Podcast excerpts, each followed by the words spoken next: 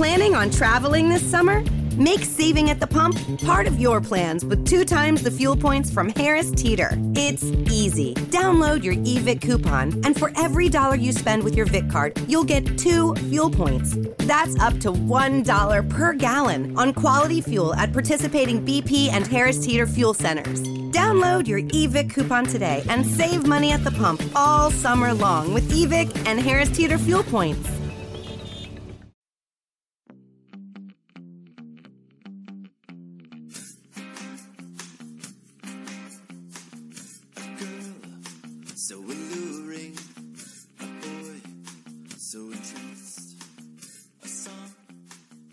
Hello everybody and welcome to another edition of the 1875 podcast. It is not Tom Scorefield in the chair this week. I've been summoned from my usual position of doing feature podcasts to come and host this regular podcast. It's Andy Watson and I'm here with at least some regular contributors who you will know. Ollie, how are you doing today? Yeah, not too bad. Still quite disappointed. Yeah, and I've got Alex Lomax as well. Hi Alex. How are you, Andy? Yeah, not too bad, thank you. I'm hoping you guys can guide me through the regular content, but I'm going to start by asking you guys a question. Just a 30-second answer on this one. What was your first thought after the final whistle on Tuesday? I'm going to start with you, Alex. Next season. I think that's as brief as I can make it, yeah. Next season was my first thought. And Ollie, what was your first thought after seeing the result on Tuesday? Just really, I'm never surprised by Blackburn, but just really, really disappointed. But yeah, that's kind of done and dusted. And just a few particular things of have a really good record at Millwall historically, but yeah, that was out the window. 8th game in a row, conceded the first goal. Yeah. Definitely. Yeah, you just sort of, yeah, not great. I think that disappointed and next season kind of sum up probably the majority of the fan base on that one. I'm going to rewind though. First of all, we're going to talk about the West Brom game on Saturday. We drew 1-1 with a promotion chase inside and could have easily have won it.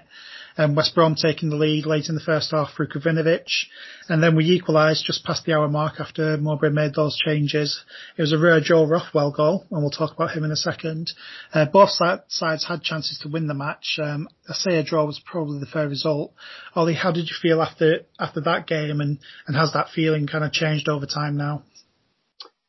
Yeah, I was quite pleased really. And I guess there was a little bit of a sense of a what if because of those 2 chances we had late on. Although I'd be reluctant to kind of throw any blame directly at Davenport. It was, yeah, that was the best chance. It was a very good chance, but young player had a really long injury with us. Not the person you'd necessarily want running through on goal. At least it was on target, unlike some chances we've had in recent games. It was just saved. I think he anticipated the keeper going down, but he stayed big. But with these types of games, we've mentioned it before on the pods, there really is a golfing class between, I'd say, West Brom, Leeds and Brentford. And I would sort of discount Fulham from them. So I always quite like these games as a bit of a test. They kind of give you a good test to see where you are. And over the last 2 seasons, I think we've given every game we've played West Brom. I think we've given them really good games. I know we've not really tended to beat them, but we give them a good game. But there were periods in that match where that gulf in class was very evident. There were spells. I think certainly the sort of back 15 minutes of the first half and the first 15 of the second half, we were really under the cosh, and you see that gap in quality quite evidently. But I think for us to kind of be behind and then come back into the game and have chances to win it, where West Brom, I guess, lost their heads a little bit. It was really pleasing to see and to be in a position where you can say, oh, you can be a little bit gutted that we didn't take that chance to win the game. And actually, we declined to mention it last week, but I sort of feel like I have to get a mention in for referees since the restart. I'm personally everyone everyone says it evens out over the course of a season, but quite a lot needs to fall our way in the last two games for me to feel as if it's evened out during lockdown, because we've had, I mean, that was another goal. He was well offsides. I think it was it Austin and Kavinovic? Yeah, was it? He went through offside. Yeah, but I mean, it's not even close. I think even watching it on iFollow, it was like, that's offside straight away, just expecting a flag. And we've had Cardiff goal, the Leeds goals, disallowed goals. And you just think it's a bit much. That really annoyed me. Although West Brom had so many chances to take the lead and could have been, home and hosed by half time. Walton makes good saves, which was really nice to see. And if they didn't take their chances, but to have a goal that shouldn't stand, yet another one, was disappointing. But, on balance of play, West Brom did deserve to be ahead. Really pleased for Rothwell. I'm a massive Rothwell fan. I know we're going to get into him, but yeah. Has my feelings changed? No, because I like those games as a test piece. I think our issue is how we perform probably against theoretically the worst sides in this division. I think over the last two seasons, against the top 10, we're pretty good. I think it's the bottom 10 that we struggle to beat. I don't really have stats in front of me, but that's really how it feels. The way we play against these better sides, I always think is pretty good, to be honest.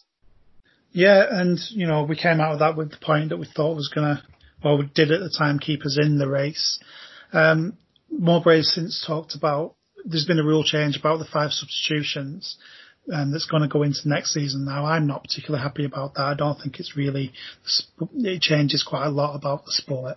But he definitely maximised that on Saturday against West Brom, didn't he, Alex, with that? I think it was 4 changes within a minute. And within kind of 2 minutes after that, Bennett played it down the line to Gallagher, who crossed it in, and Rothwell was there. So that was 3 of the changes, making an impact straight away. Does Mowbray need a bit of credit for that change? I think 100%. I think, as Ollie was just mentioned before, at the back end of the first half and then at the beginning of the second, we were really under pressure, and it felt like a second goal was coming any minute. And so it was on the manager to react to that and try and mix things up and try and change the flow of the game, and he managed to do that. So great credit. I think the fans, quite rightly, can... the fans that pay their dues and go to watch the team every week can criticise the manager when they feel he gets something wrong and costs us points. But I think you've also got to give due credit when it so obviously changes the flow of the match. And I think from after we scored, I think it was Rothwell's first touch, or it can't have been more than his first few touches. I thought Rovers were the better side after that. And both teams had chances to win it in the end. But I think, like we've said, it would have been a smash and grab if we'd have won it. I don't think we deserved to win the game, just with the sheer amount of chances that they missed. But I thought, with the amount of golden chances we had, I thought a draw was a fair result in the end. Yeah, it came out pretty much a fair result on the XG as well. I think we just edged it with just the sheer quality of the chances that we created. That melee as well, with Holtby ending up having a back heel off the line. It ended up as a very fair result. Just on your point about lower teams, Ollie, I've got the stats in front of me here. As you would expect, people who know what else I do for Rovers Chat will expect me to have the stats. We only picked up 1 point against Huddersfield this season over 2 games. Obviously, we had that home defeat to Charlton. We played Luton on the final day of the season, but we lost to them at home as well. We only picked up 1 point against Wigan, only 1 point against Birmingham. So it's those matches, isn't it, that you're talking about, where maybe you'd have expected at least 3 or 4 points from those 2 fixtures. But conversely, we've had 0 points against Fulham, 0 points against Leeds. Obviously, West Brom only 1 point now, so we've struggled in different areas, but thankfully picked up points in others. So. That's kind of a little bit of the stats on that fact. Let's move on to Joe Rothwell then. He's been mentioned by both of you already, coming in off the bench, which seems to be his kind of MO, really. He looked very much on it though, not just the goal, but kind of all over the pitch. Whenever he picked up the ball, there seemed to be a buzz. Ollie, you said already that you're a bit of a fan of him. So where do you see him fitting into the side and squad? Is he just an impact sub, or can he be someone from the 11 who can unpick defences for us? No, I think I thought he was underutilised at the back end of last season, and I think there were some good performances where he was afforded a little bit of a run in the team, in that wide left, that attacking left position. And this season, I think he started in 19 games, but that, I think it always comes in little bursts, and he comes on as a sub quite a lot. I think he's had 15 sub appearances, and I appreciate he's got one goal and one assist from those kind of hard statistics. But every time I see him play, bar the odd game, he is making things happen on the pitch. He's so good on the ball. He can be any defenders in any side in this division if you manage to get the ball to him towards the final third of the pitch. I know Mowbray talks, compares him to Ben Rama, who is, probably the best in his position in this division. But I look at, there are wider contributions to that one goal and one assist that, when people have been critical, I think, possibly our goal of the season at home to Brentford, like, he's the assist of the assist. He plays such a key role in that goal. Or, Buckley's late winner against Sheffield Wednesday. Rothwell's the one that dribbles past two players, tries to shoot, and then off the rebound, Buckley scores a last minute winner. But I don't see a Samuel doing the same thing, or controlling the ball as well, or making the right decision with a pass, or even a Brereton or a Gallagher potentially. That, I think, for me, I think as soon as Dak was injured, my hope was we stick with the exact same system and you just put Rothwell as number 10 and just play like that for the rest of the season. That's why I'm not a manager. But you prefer him centrally to... I would always have him, if he's fit, I would have him in... If our best system seems to have been 4-2-3-1, Rothwell would always be in my 3, because he can play anywhere in that 3. It's difficult when everyone's fit. You've got Dak, and I would have Armstrong left, so it's hard. It is sometimes harder to shoehorn him in, but I'd probably have him. I would then stick him on the right of that 3 if you've got everyone fit. But I just think I think it's difficult to judge him because I don't think he's been given a fair crack of a really good run in the side. Like, even at the start of the lockdown, with Moby criticising him, he was played in a makeshift central midfield against Barnsley and Wigan, where he's picking up the ball really deep and then is criticised for not scoring or creating goals. But I'd be criticising Samuel and Gallagher for missing really good chances. You can't criticise him when he's playing much further, in a much deeper position. Maybe I sound quite biased. I'm a big fan of it. It divides opinion in the fan base, and I think a lot of people see him as a bit of a show pony who doesn't really contribute where it matters. And Mowbray kind of had a few comments, like you say, towards his end product, and like wanting him to be more like Ben Rama, score more goals and more assists. Alex, do you think those comments kind of got to Joe Rothwell a bit, and you could see the fire in him when he came on Saturday? For sure, I think you could see that in his reaction when he scored. I think another thing about Joe Rothwell, I think it's an important point to make, is I feel like he maybe gets an undue criticism, let's say in comparison to maybe, I know Gallagher's certainly got criticism for his lack of goals, and I know Brereton has, and Samuel to an extent since lockdown, but I feel like Rothwell maybe gets fully appreciated in terms of his overall contribution to the patterns of play. And I know he can be extremely infuriating when he runs into opposition players, but I feel like he may be one of the few players in our team that's actually attempting to get the ball forward, trying to make something happen. And so, as he is one of those attacking players, as Ollie just said, that can play across that 3 or in the number 10 role, you do expect that goals and assist return, and we haven't had that this season. And obviously there's some mitigating factors that may have contributed to that. So I think definitely Rothwell needs to, you know, obviously increase his contribution in the gross stats of the team in terms of goals and assists. But I think in comparison to maybe Gallagher and Brereton, I feel like he probably contributed more in the overall, to the overall team throughout the season. And I don't think that's maybe acknowledged enough, maybe by Mowbray in the media at certain times. But I think... So does he, Alex, does he get into your first 11 if everyone's fit? It depends on which formation we're playing. If you take me back to probably pre-lockdown and the 4-2-3-1, I think Rothwell would always get in for me ahead of Gallagher and Brereton. So if you take into account maybe Dak being injured, you'd probably put either Rothwell or Holtby in the number 10, and then you could maybe choose between Graham and Armstrong at the top, and then maybe put Armstrong out on the left if Graham's up front, or maybe switch things around like that.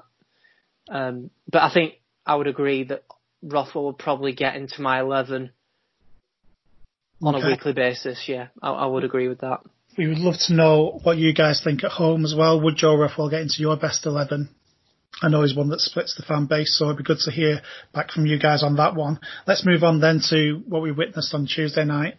We went to the Den knowing that we needed all to win all three of our final games to keep the season alive and hopefully end up in the playoffs, and we lost 1-0, of course.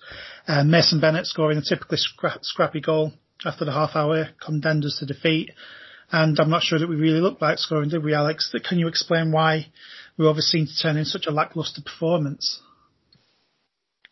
I think that's the great conundrum of the season, really, and probably the great conundrum of the several seasons since we've been relegated, in which we put a good run together at certain stages, and then just as we're on the cusp of achieving something or getting in the playoffs or making things vaguely exciting for the fans, we always seem to find a way of losing a match or putting in a bad performance. So I don't think that's a coincidence that it's happened probably throughout Boyer's era and then all the way through to now, when we have been in that top half on the edge of that top six. So is it just that we're not good enough, or is it a mental thing? I think it's probably a mixture of both. I think if you look at the squad, losing, I don't really like to make excuses for the manager, but I think losing our best player for half of the season does not help the cause. Not that we were in the top six with him in the side either, so you've got to take that into account. Yeah. But I think the fact that it's happened so many times, you think the law of averages would dictate that at least once we would break into that top six, even for a brief period, maybe a week or 2 weeks or 3 weeks. But we've always, when we've been in that seventh or eighth position and we've been 1 point outside and somebody else has slipped up, we've found a way to draw or lose a match. And so the fact that it's happened so many times throughout so many seasons indicates to me that it's a mental as well as an ability thing. But I think I may be being unduly harsh if I look at maybe a greater perspective of it, in the sense that we've come out of League One not that long ago still. I think we've got to remember that. I think we have improved from last season in terms of league position, and maybe not in points, but in league position. And so I'm always wary of maybe expecting too much of the team. But I think it would have been nice to maybe just have something to play for until the very last game. And even if we didn't make it in there, I would have liked to see that. I think that's all I really wanted, was for it to go down to the last game of the season, just to keep the season going. But I think that as a fan, that's what you always want. As a mathematician, I have to kind of balance the argument about us not being able to get into the top six as a matter of variance, really. We're getting the results on average, kind of what a mid-table team would get. It's just sometimes that takes us close to the playoffs, sometimes it takes us close to the relegation battle, and overall, you know, maybe it's just a matter of variance rather than a mental block in terms of not being able to get into the top six. But for this specific game, Mowbray said in the lead up to the match that he would most likely not select the same team and that he had to assess Millwall's shape and system. We know they play that 3-5-2 with the three really solid centre backs and a difficult to break down system, and maybe change what we did to combat them. So it seemed a bit strange that he only changed one, and that was a really inconsequential change in a way. It was just Bennett for Nyambe, and kept the same three in midfield, the same three up front. And was that a mistake not to change formation or personnel here? Because I quite like Mowbray's tactics at times. I think he comes up with some decent things at times, but I'm not sure that this was one of them. We seem to get overpowered in key positions. Alex, I know you watched the match fully, and is that something you agree with? And was it a mistake to not change? I think, look, after the match, I think we're always the best managers are always sat in their armchairs after the match. So I'm scared to maybe butcher Mowbray for that. I think, yes, definitely, if you ask me for my honest opinion, he probably should have changed things a bit more, freshened things up.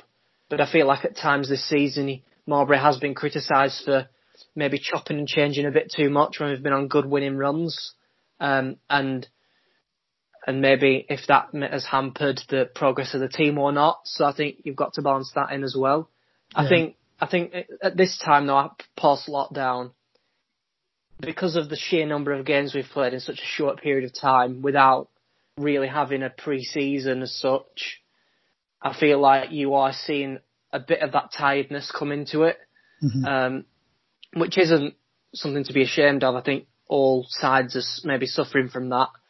But I think to pick two similar teams in the Cardiff and West Brom games and then only make one change the following game as well, that probably compounded that. I think overall tactically, I think the biggest mistake we made in the game was conceding the first goal. And it's a mistake we've made in every single match post-lockdown. Which is ridiculous because obviously we had a really good reputation as a fast starter for the first half of the season. Mm. So I wonder how that's changed. Someone who didn't get a single minute, and in fact hasn't had a single minute in all those three games, is Ben Brereton. Obviously, first two for suspension. And then he was in the squad here, Ollie, but didn't get a single minute. What do you read into that?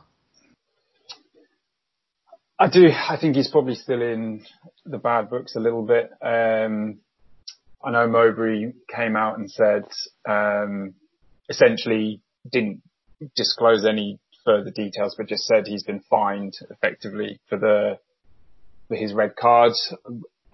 We're not part of the dressing room, so we don't know how routine it is, the bonus system or the fine system, but the fact that he came out and mentioned it seems to be that was above and beyond because it was a petulant red card. We debated the red card on previous pods, but we didn't try and get it rescinded, and he was fined. And the fact that he's then available back from suspension and we're playing, like you say, a big physical back five, you know, Cooper is a giant, that, the fact that he didn't seem to want to make any use of such a big physical presence as Brereton at all, potentially says something beyond kind of the tactics of the match, and that he's still, under some kind of punishment. But it's a tough one really. It's kind of hard because Samuel scored against Cardiff, but I think aside from, finishing that cross, I think he's been really poor. But he's still getting games. But there are, I think, we'll go on to this, but there are question marks around what are we doing with, apart from Armstrong, our kind of array of strikers, what are we doing with them all? I don't know. I see it's sort of similar, but obviously very different players to the Rothwell conundrum. I see a lot of good quite often when Brereton's on the pitch, but he's not really on the pitch very much. So it's a bit of a mess, isn't it, in that forward area? And if we're going to stick with three up front, then that's going to be a problem that he's going to have to solve. Yeah. Maybe even in Reading and Luton matches. Let's just look ahead to those now. We have to, even though we feel like our season's over. We've got these two fixtures to fulfil. The Millwall result leaves us on 60 points with 2 games remaining, which was our points total from last season. Cardiff have 67, so obviously mathematically we can't make it at all. In situations like this, I always hear from the fans that we should play the kids. Is that actually realistic? I don't see a lot of other teams doing that necessarily. Is that your perspective, though, Ollie? Should we be blooding the youngsters? And if so, then who would you like to see starting or even just coming off from the bench? I think we've got a relatively young side with a couple of like a Graham and a Downing, some experience and a Johnson, but I wouldn't necessarily refer to it as playing the kids, but I think he needs to be thinking about who's going to be starting and part of his sort of best 11, best 18 next season. So I think Davenport should have been playing a lot more as soon as Evans was out instead of, generally coming on as a sub. I think he highly regarded at Man City, was highly regarded by Guardiola, was one of their, very well regarded academy prospects. He's come to us. He's had a bad injury. I think there's quite a good player in there. I'd play him. I don't think we're going to be building our midfield round Bradley Johnson next season, but, Davenport may become quite an integral part to the side, partnering a Travis, depending on Evans' fitness, which is always a bit of a question mark. I think Rankin Costello's got potentially quite a big future at the club, so I'd keep him in the side. But in terms of the kids, I wouldn't be looking much that deeply into the squad. There aren't actually many making it onto the bench necessarily. But I think it's probably get Rothwell back in the starting 11, maybe give John Buckley a start in these last 2 games and not, Holtby's not. So maybe not so much the kids like you were saying, but maybe not playing players that might not get a contract this season. The only one really would be Butterworth, because we've got our strikers, apart from Armstrong, our strikers aren't scoring goals particularly. So, he's not making the bench. So, it's sort of, is it realistic that he is going to suddenly get some minutes in these last 2 games? I'm not sure. I would see that as just as an effective option as a Samuel or a Gallagher or a Brereton, because none of them have been particularly potent in front of goal. So give someone else a go and see if they can score. Yeah, I'm not sure on Dan Butterworth's fitness. I know he's had a couple of long-term injuries in the last couple of years. And Jack Vale's also made the first-team squad, didn't he, away at Barnsley, I think. So maybe one of those two might get a go. Alex, it's actually fair, though, to talk about playing the kids and playing a very weakened 11. I'm thinking back to when we were relegated. Was it Huddersfield who put out a really weak side against either Forest or Birmingham? I think it was. Was it Birmingham? And we were really up in arms about that at the time. Yeah, I remember Mowbray coming out on Sky Sports News and talking about the sheer number of changes Huddersfield made. I think it was 10 changes. Yeah, playoffs, weren't they? They'd already secured top 6, and there was 10 changes made in the penultimate game, and I think a 10-man Birmingham beat a Huddersfield side chasing in the playoffs and promotion. Yeah. So I think you've got to make a differentiation between maybe 2 or 3 changes and maybe trialing things for next season, and then 10 changes.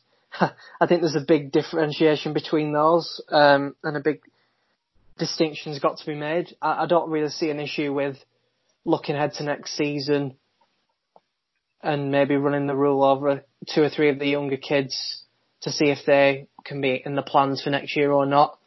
But I think it would be hypocritical of Mowbray to overhaul the side as he criticised Huddersfield for doing 3 years ago. So I think, yes to allow him 2 or 3 young lads in to see what they're like, no to radical change like 9, 10 changes. I think that would be wrong. Especially, I mean, I don't think it really matters too much against Reading. We're both in mid-table. It doesn't really count too much, but I'm thinking maybe Luton away where they're going to be still scrapping for their lives. And I think exactly. I think it's we've got to keep a bit of integrity to the competition there. So we've talked about already starting to plan for next season. It's going to be, I think it's, everyone knows it's going to be a massive summer of recruitment for us. It's been announced since the weekend that it's going to be a 10-week transfer window starting at the end of the month and continuing all the way into October. I'm not even sure if we're certain on the starting date for next season yet or not, but that's the transfer window anyway, and that's what they've got to work with. Mowbray's already said they've been working all throughout lockdown, the recruitment team, in terms of identifying transfers, even though we haven't got a budget yet. So, Alex, do you think it's fair to say that the length of the Mowbray reign is going to be determined by how well he does in this window? I think to a large extent, yes. I think this summer is probably going to be the defining moment of Mowbray's tenure. When you look at, I think he's now probably in the top 10 longest serving managers in England in the professional game. So he's been here a fair while now, and it's getting to the point where you have to say, there's no longer any excuse about him not working with his own players and not moulding the squad into his own image. And I think probably this summer, after promotion from League One and then a consolidation season, the first season back, and then a slow progression this season, I would say the next acceptable progression is probably into the top 6. And so there's going to be a lot of pressure on Mowbray recruiting well this summer. And I'd have to say he will have to recruit better than last summer if he wants to achieve the ambitions that I think all the fans have and I think the owners have as well. So I think when we talk about recruitment as well, it's very, very dependent on budget. That isn't to say you can't recruit well on a limited budget, because several clubs have been promoted on shoestring budgets. But I think Mowbray will have to use the cash given to him, if there is any given to him, far better than he has done in the past 2 summer windows. And I think we could probably all agree on that. Yeah. I think we need to make sure that if there is money available, that it's spent wisely and it's spent on several players and it doesn't leave us weak and uncovered in certain sections of the squad like it has this season. I agree. It's good. I think it's going to be really tough. But Ollie, where do you see us needing to strengthen? What's the absolute priority for you? I don't know what people think. I don't think goalkeeper and centre back, I think, is an absolute must. We probably need 2 goalkeepers. We need a proper starting keeper that's ours, and some decent competition. And we need a replacement for Tosin. I can't see us being able to get him back again on loan. I mean, there's maybe a small chance that he's going to have another season on loan, but whether it may be to a club in the Premier League, we're not sure. I'm sure we'll be first at the queue, but we can't rely on that. And I think we probably need cover as well. We need that third. I'm not a huge fan of Williams either. Certainly not at left back, and he's better at left-sided centre half, but I don't think it's ideal. I don't think we need massive amount of players coming in. I just think we need to get the few bits we need. We need to get really correct, because I don't. It's very much hindsight, but I think if we had a good goalkeeper and you've got Lenihan, Evans and Travis and Dak playing 35 plus games across a season, I think any fan would like to think we'd probably have a few more points than we do now. Mm. And I do think that's a fair thing to say. When Lenihan's been out of the side, it has a massive impact on, you know, goals we concede. And I mean, not so much after lockdown. We've not been brilliant, but, likewise when we've been missing Evans and likewise when we've been missing Dak. So some of it's about some sort of bit of better fortune with injuries, but we have to resolve goalkeeper. I think we need at least 3 quality starting centre backs, and really we've only got 1. And left back, I'm happy with Amari Bell. I'm not sure everyone is. I think he was showing he's quite a good player before lockdown. And I think worst case scenario, you've got Rankin Costello is doing a fairly good job there, although it's probably not his best position. And then there is the striker issue, but I'm not sure it's necessarily a transfer issue. We just need to figure out what we're doing with what we've got. And I don't think we've got a 5 million or a 7 million pounds to spend to try and find yet another 20 goal a season striker. That's a real conundrum, because I think otherwise, I think in terms of attacking midfield and defensive midfield, I think we're okay. So we've only got strength from goalkeeper, central defence, left back and strikers, and possibly wingers as well. I think. And then hopefully Lenihan doesn't leave, or Nyambe, or Armstrong. And right, okay, so not too much work to do then for Mowbray in this 10-week window. We should be all right. We haven't got a budget either, of course. I was going to ask you guys a question but I suppose it's kind of pointless in a way. We don't know. Mowbray doesn't even seem to know. Nobody knows except for Venky's what kind of budget we're going to be getting, whether that's transfer fees, how much wages. And I think that maybe is having an impact on people that we might not be giving new deals to. So, final question for you guys before we get some questions from people that have written in. We've got 5 players out of contract coming up. Jason Loitveiler, Richie Smallwood, Dominic Samuel, Danny Graham and Stuart Downing all have their deals expiring in the next week, really, because it's been extended to the end of the season. So, quickly, I just want a yes, no, one word answer from both of you on each of those players. So we've got Ollie and then Alex for each person. So Jason Loitveiler, Ollie. No. Alex? No. Richie Smallwood? No. And then no for me as well. Dom Samuel? No. Alex? No. Danny Graham? Yes. This is the most difficult one for me. I'll let you have more than one word then on this one. No. Oh, right, okay. For me, it's a no as well, just from my own opinion in there. Stuart Downing. Yes. Yes. But I would say yes as well, but interestingly, it would appear that he isn't going to be given one, and certainly that's the rumours going around at the moment. I did all of the analysis on our contract situation when I did a stat show a few weeks ago with Gab Sutton at Football Lab, and we talked about the contract situation there, and Downing's obviously earning almost the most basic wage of anybody in the squad. Danny Graham up there as well on 12,000 a week, and then the other 3 are a bit obviously lower down.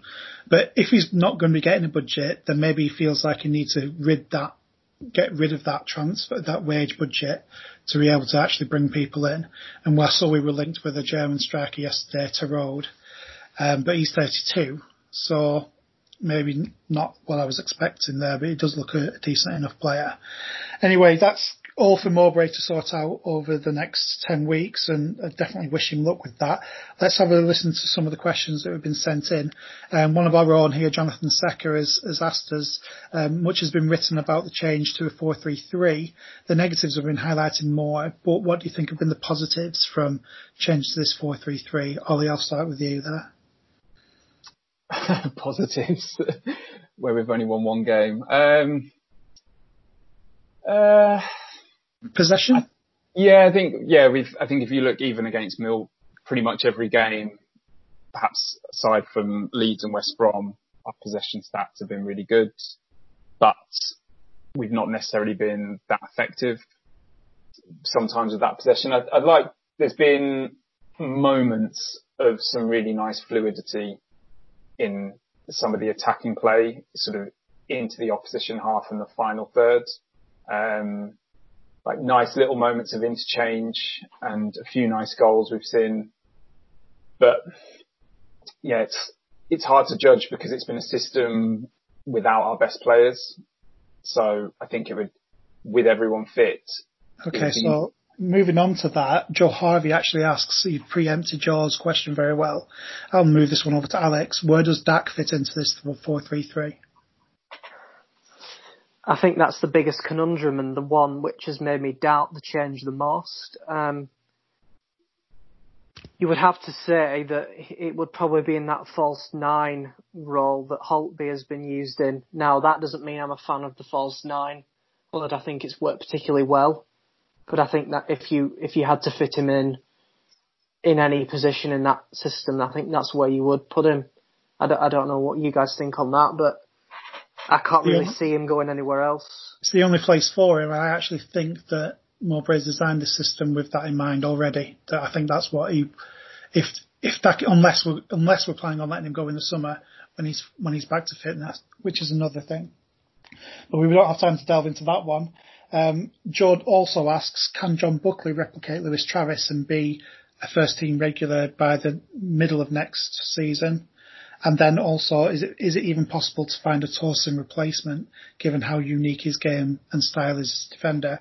Ollie, you mentioned about Torsen already, so I'll give Alex a chance on the Torsen question. Do you think we can get someone who can play the way that he does? I think it's always difficult to find a player that's exactly the same as somebody else, and I think we talk about this when players leave. Will we ever find another one like them? And I think the answer is probably not, because I don't think any player is identical. But I think you can certainly try and find a player that fits a similar mould. So I think this summer Mowbray will probably be looking for another centre-half, like Ollie said, that can play with the ball like Tosin can. And so I think that's probably going to be at the top of his priority list for summer window business, really. But I think there's always a player out there that we can get. It's just finding them, and I think that's where the clubs that are best at recruitment succeed, is they find the players, and so that's our job this summer. Yeah, and Torbay Rover says about that, where do you think we need to strengthen? And Ollie's already answered that one. What did you think on the John Buckley thing, Ollie, just briefly? Will he be able to get a place in the first 11? I think he, given the position he's going to play, I think he falls behind Dak, Rothwell, and probably even Holtby. But I really like him. I think the benchmark of Travis is a very high benchmark as an academy product. We don't see many that come through that strongly. But I think it's his physicality. I think he suits certain opposition at the moment, because we've seen him be targeted and bullied. I think Huddersfield was a really good example where he was given a start and he was quickly isolated as he's very talented, really good on the ball, but I think it's been, Mowbray's even said it, he just needs to, develop a bit physically. But there's a really good player there.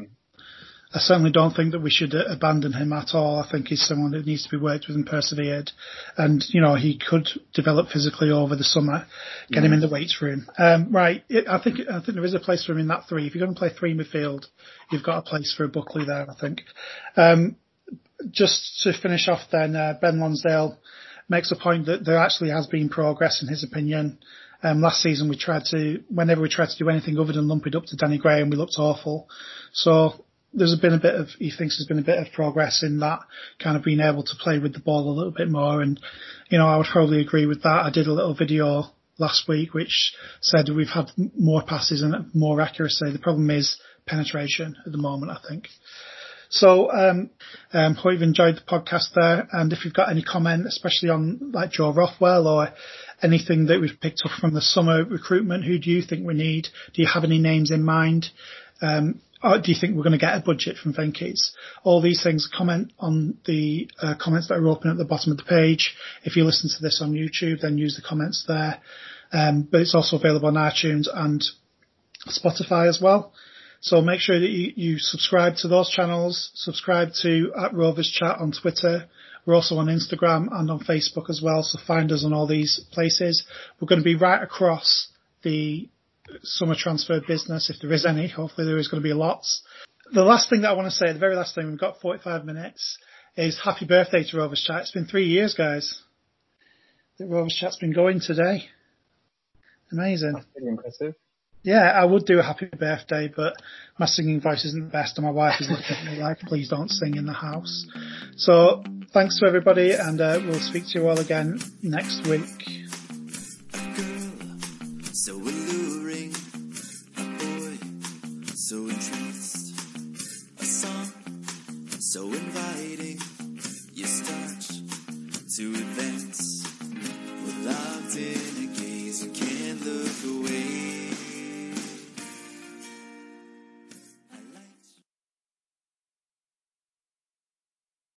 Growing up, you and your buddies were always on the same page. Thursday was pickup basketball night. Saturday was an Xbox gaming binge, but then the buddies started falling off one by one. So what if they all have that ring on their finger and you're the only single bachelor left? You've got your own bling. And this one doesn't come with any commitment, just a few really good moments of chill bliss. Why the sheets not go for the gold? For a limited time at Sheetz, get your hands on a $3.99 milkshake like the Toffrees, made with Hershey's Heath Bars. Unwind with golden ribbons of buttery caramel and a heaping scoop of whipped cream. And don't forget, you can save $1 when you order on the app. At Sheetz, there are endless options when it comes to delicious drinks. Coffeehouse-style cold brews, hot coffees, lattes, shakes, refreshers, and so much more. Everything is customizable, so you always get exactly what you want. And when we say always, we mean 24/7, 365.